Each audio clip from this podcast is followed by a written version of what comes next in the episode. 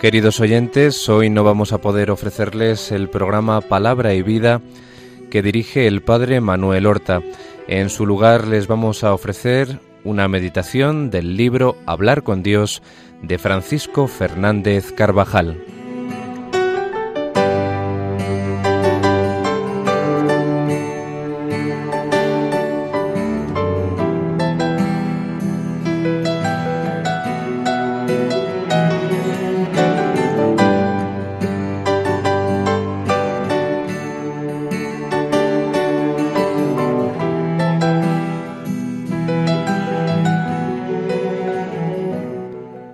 Domingo de Ramos.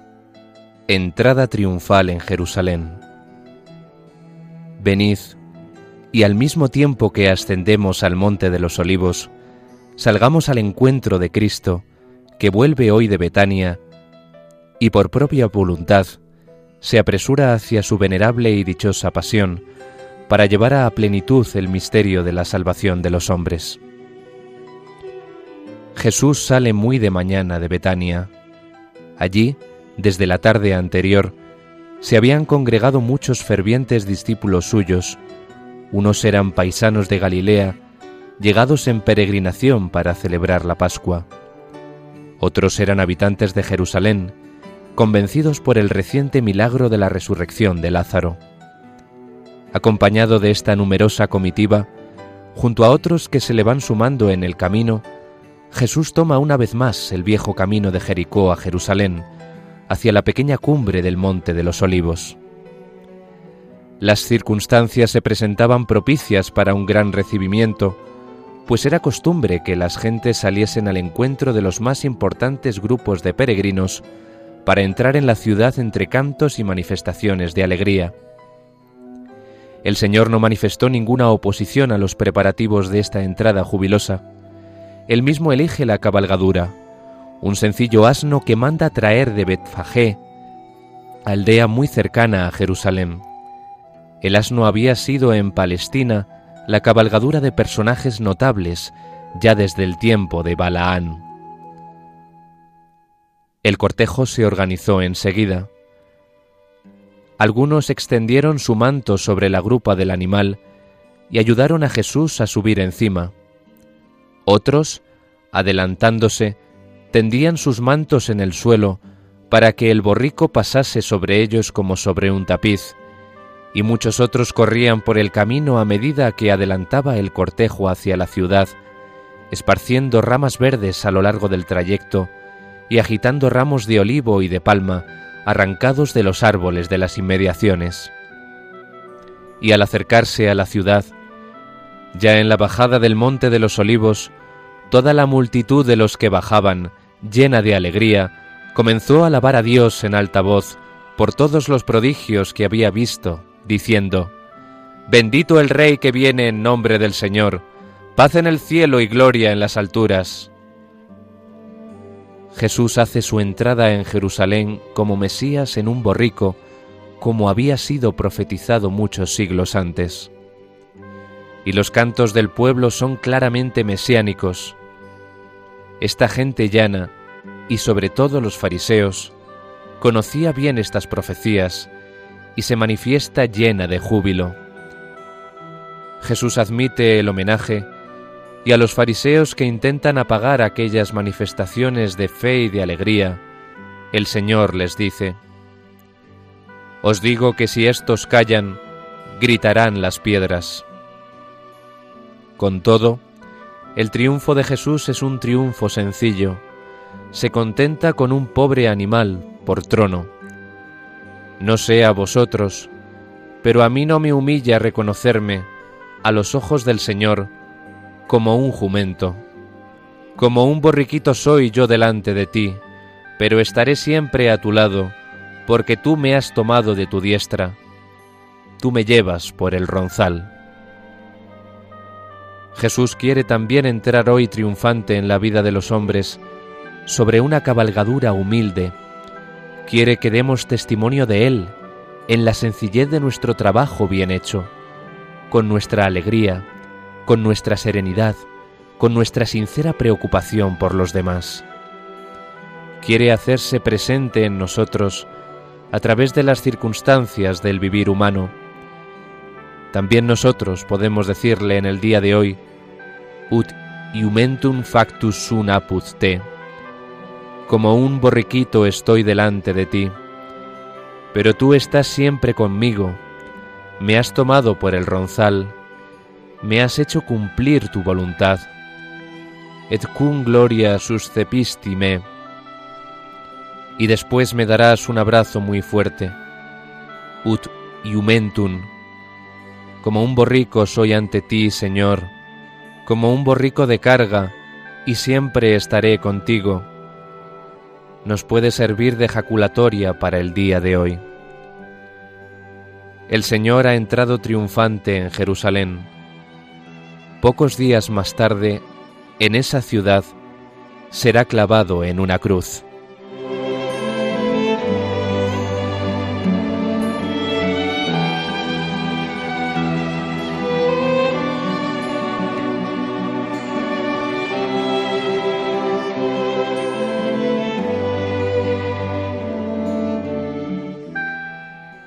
El cortejo triunfal de Jesús había rebasado la cima del Monte de los Olivos y descendía por la vertiente occidental dirigiéndose al templo que desde allí se dominaba.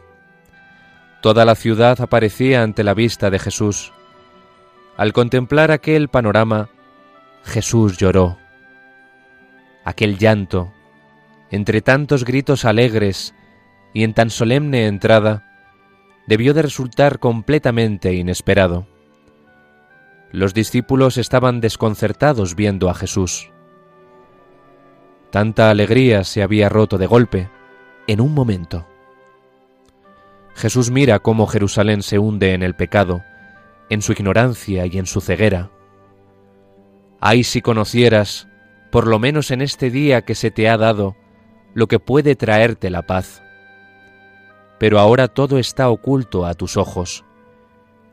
Ve el Señor cómo sobre ella caerán otros días, que ya no serán como este, día de alegría y de salvación, sino de desdicha y de ruina.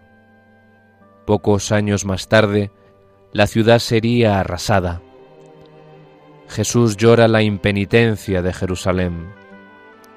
Qué elocuentes son estas lágrimas de Cristo lleno de misericordia, se compadece de esta ciudad que le rechaza. Nada quedó por intentar, ni en milagros, ni en obras, ni en palabras. Con tono de severidad unas veces, indulgente otras. Jesús lo ha intentado todo con todos, en la ciudad y en el campo, con gente sencilla y con sabios doctores, en Galilea y en Judea. También ahora, y en cada época, Jesús entrega la riqueza de su gracia a cada hombre, porque su voluntad es siempre salvadora. En nuestra vida, tampoco ha quedado nada por intentar, ningún remedio por poner. Tantas veces Jesús se ha hecho el encontradizo con nosotros. Tantas gracias ordinarias, extraordinarias, ha derramado sobre nuestra vida. El mismo Hijo de Dios se unió, en cierto modo, con cada hombre por su encarnación. Con manos humanas trabajó, con mente humana pensó, con voluntad humana obró, con corazón de hombre amó. Nacido de María Virgen, se hizo de verdad uno de nosotros, igual que nosotros en todo, menos en el pecado. Cordero inocente, mereció para nosotros la vida, derramando libremente su sangre, y en él el mismo Dios nos reconcilió consigo y entre nosotros mismos, y nos arrancó de la esclavitud del diablo y del pecado, y así cada uno de nosotros puede decir con el apóstol, El Hijo de Dios me amó y se entregó por mí. La historia de cada hombre es la historia de la continua solicitud de Dios sobre él. Cada hombre es objeto de la predilección del Señor. Jesús lo intentó todo con Jerusalén, y la ciudad no quiso abrir las puertas a la misericordia. Es el misterio profundo de la libertad humana, que tiene la triste posibilidad de rechazar la gracia divina. Hombre libre, sujétate a voluntaria servidumbre, para que Jesús no tenga que decir por ti aquello que cuentan que dijo por otros a la Madre Teresa. Teresa, yo quise, pero los hombres no han querido. ¿Cómo estamos respondiendo nosotros a los innumerables requerimientos del Espíritu Santo para que seamos santos en medio de nuestras tareas, en nuestro ambiente? Cada día, ¿cuántas veces decimos sí a Dios y no al egoísmo, a la pereza, a todo lo que significa desamor, aunque sea pequeño?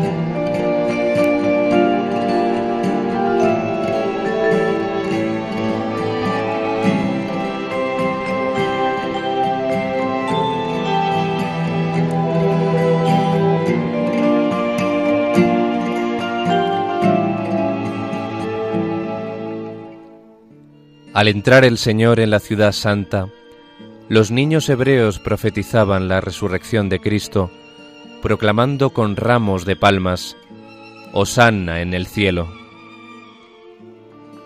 Nosotros conocemos ahora que aquella entrada triunfal fue para muchos muy efímera. Los ramos verdes se marchitaron pronto el Osanna entusiasta se transformó cinco días más tarde en un grito enfurecido. ¡Crucifícale! ¿Por qué tan brusca mudanza? ¿Por qué tanta inconsistencia? Para entender algo quizá tengamos que consultar nuestro propio corazón. Qué diferentes voces eran, comenta San Bernardo. Quita, quita, crucifícale, y bendito sea el que viene en nombre del Señor, Hosanna en las alturas. Qué diferentes voces son llamarle ahora Rey de Israel, y de ahí a pocos días decir, no tenemos más rey que el César. Qué diferentes son los ramos verdes y la cruz, las flores y las espinas a quien antes tendían por alfombra los vestidos propios, de allí a poco le desnudan de los suyos y echan suertes sobre ellos. La entrada triunfal de Jesús en Jerusalén pide a cada uno de nosotros coherencia y perseverancia, ahondar en nuestra fidelidad para que nuestros propósitos no sean luces que brillan momentáneamente, y pronto se apagan. En el fondo de nuestros corazones hay profundos contrastes. Somos capaces de lo mejor y de lo peor. Si queremos tener la vida divina, triunfar con Cristo, hemos de ser constantes y hacer morir por la penitencia lo que nos aparta de Dios y nos impide acompañar al Señor hasta la cruz. La liturgia del Domingo de Ramos pone en boca de los cristianos este cántico. Levantad puertas, vuestros dinteles. Levantaos, puertas antiguas, para que entre el Rey de la Gloria. Antífona de la distribución de los ramos. El que se queda recluido en la ciudadela del propio egoísmo, no descenderá al campo de batalla. Sin embargo, si levanta las puertas de la fortaleza y permite que entre el Rey de la Paz, saldrá con él a combatir contra toda esa miseria que empaña los ojos e insensibiliza la conciencia. María también está en Jerusalén, cerca de su Hijo, para celebrar la Pascua. La última Pascua judía y la primera Pascua en la que su Hijo es el sacerdote y la víctima. No nos separemos de ella. Nuestra Señora nos enseñará a ser constantes, a luchar en lo pequeño, a crecer continuamente en el amor a Jesús. Contemplemos la pasión, la muerte y la resurrección de su Hijo junto a ella. No encontraremos un lugar más privilegiado.